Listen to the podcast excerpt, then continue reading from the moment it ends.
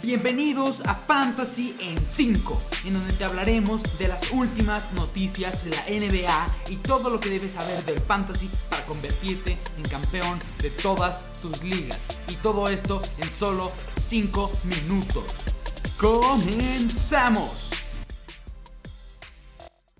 Hola a todos, ¿cómo están? Espero se encuentren igual de emocionados que yo por los partidos increíbles que tuvimos el día de ayer, sobre todo el partido de los Celtics contra los Knicks que se fue a doble tiempo extra. En este episodio les voy a hablar de las cosas a ver en los partidos del jueves 21 de octubre. Quisiera comenzar por el partido de los Mavericks contra los Hawks. Estos dos equipos que aún no han tenido su debut en la reciente temporada, va a ser un partido muy interesante de ver. Luka Doncic contra Trey Young, sabemos que tienen una pequeña rivalidad entre ellos, jugadores que fueron seleccionados en el mismo draft.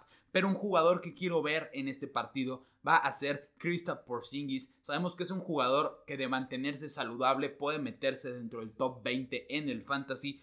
Es un jugador que me encanta, pero ese problema de las lesiones es algo que queremos ver y también cuántos minutos va a estar teniendo en la rotación de los Mavericks. El segundo jugador va a ser Hardaway Jr., que se vio excelente en los playoffs, pero sabemos que en temporada regular no es de los mejores jugadores. Quisiéramos ver si su tiro de 3 se puede mantener estable para ser un tirador en el que puedan confiar los Mavericks durante la temporada. También quisiera ver cómo va a estar la rotación entre Hardaway Jr., Reggie Bullock, que es la nueva adición de los Mavericks, y Jalen Bronson. Por parte de los Hawks tenemos a DeAndre Hunter. Se vio muy bien la temporada pasada antes de la lesión. Después de su lesión no se vio nada mal, pero sus números se redujeron bastante. Claro, porque ya la rotación ya estaba un poco acomodada y ya no logró tener tantos minutos en la temporada pasada. Quisiéramos ver su rotación esta reciente temporada junto con Cam Reddish y con Kevin Herter. En el partido de los Bucks contra Heat, pues sabemos que los Bucks eh, tienen bastantes bajas en su equipo. Primero, Drew Holiday aún se encuentra cuestionable para este partido y sabemos que no van a participar Hood, Oleye, Portis ni DiVincenzo. Esto va a ser un gran plus para jugadores como Grayson Allen y como Jordan Nwora que vio bastantes minutos en el partido del martes. Por parte de Heat queremos ver cómo va a ser el uso de Bam Adebayo.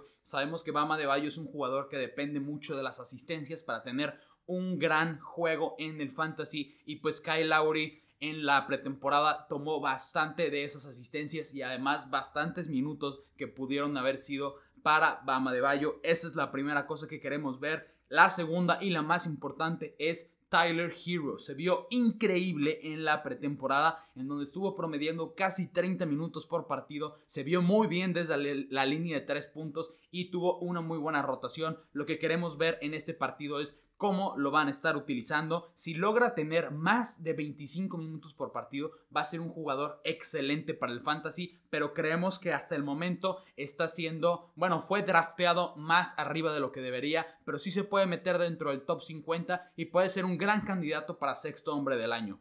Por último, el partido de los Clippers contra los Warriors. Los Clippers, al igual que los Bucks, tienen bastantes bajas, pero mucho más importantes. Sabemos que Kawhi no va a jugar por esa lesión que tuvo en los playoffs la temporada pasada. Batum se encuentra fuera por razones personales. Marcus Morris tampoco va a jugar y Serge Ibaka igual se encuentra fuera. Jugadores que puedes streamear en este equipo dado las bajas que tienen va a ser Eric Bledsoe, la nueva adición y además Ivica Subat que va a estar jugando en la posición de centro. Igual creemos que Terrence Mann y Luke Kennard van a tener bastantes minutos por estas bajas y van a tener una muy buena rotación desde la banca. Después tenemos a los Warriors que se vieron muy bien contra este equipo de los Lakers, que es un equipo contendiente. Los Warriors, ya lo dijimos, tienen un equipo con bastante profundidad y jugadores que nos gustan. Es eh, Nemanja Bjelica, ya lo mencionamos en nuestro episodio de los waivers, queremos ver si puede mantenerse alrededor de esos 20 minutos por partido. Se vio muy bien en rebotes, queremos ver si también puede tener una mejor rotación junto con Kevin Looney y con Draymond Green. El otro jugador es Otto Porter Jr., quien no sabemos cuál va a ser exactamente su rol. Si se mantiene en algo alrededor de 12 minutos por partido, es un jugador que en realidad no nos interesa para fantasy. Otto Porter es un jugador que necesita tener entre 20 y 25 minutos para ser un verdadero jugador alineable en un partido de fantasy. Así que Creemos que para este partido sería un buen stream por las bajas que tiene el equipo de los Clippers, pero más adelante habría que cortarlo. Tenemos unos cuantos streams para los partidos del jueves. El primero de ellos es Dwight Powell con los Mavericks. También tenemos a Otto Porter, como ya lo mencionamos, Eric Bledsoe, Nemanja Bejelica y Grayson Allen. Bejelica y Grayson Allen deben ser jugadores que puedes streamear para este partido, pero recomendamos guardarlos para los siguientes partidos porque se están viendo muy bien. También como stream, como ya lo mencionamos, está Ivica Subat. Esos son los streams y las cosas a ver en los partidos del jueves. Espero puedan disfrutar de estos partidos. Cualquier pregunta que tengan de fantasy nos las pueden hacer en nuestras cuentas de Twitter o de Instagram y esperamos verlos en el siguiente episodio de Fantasy en 5.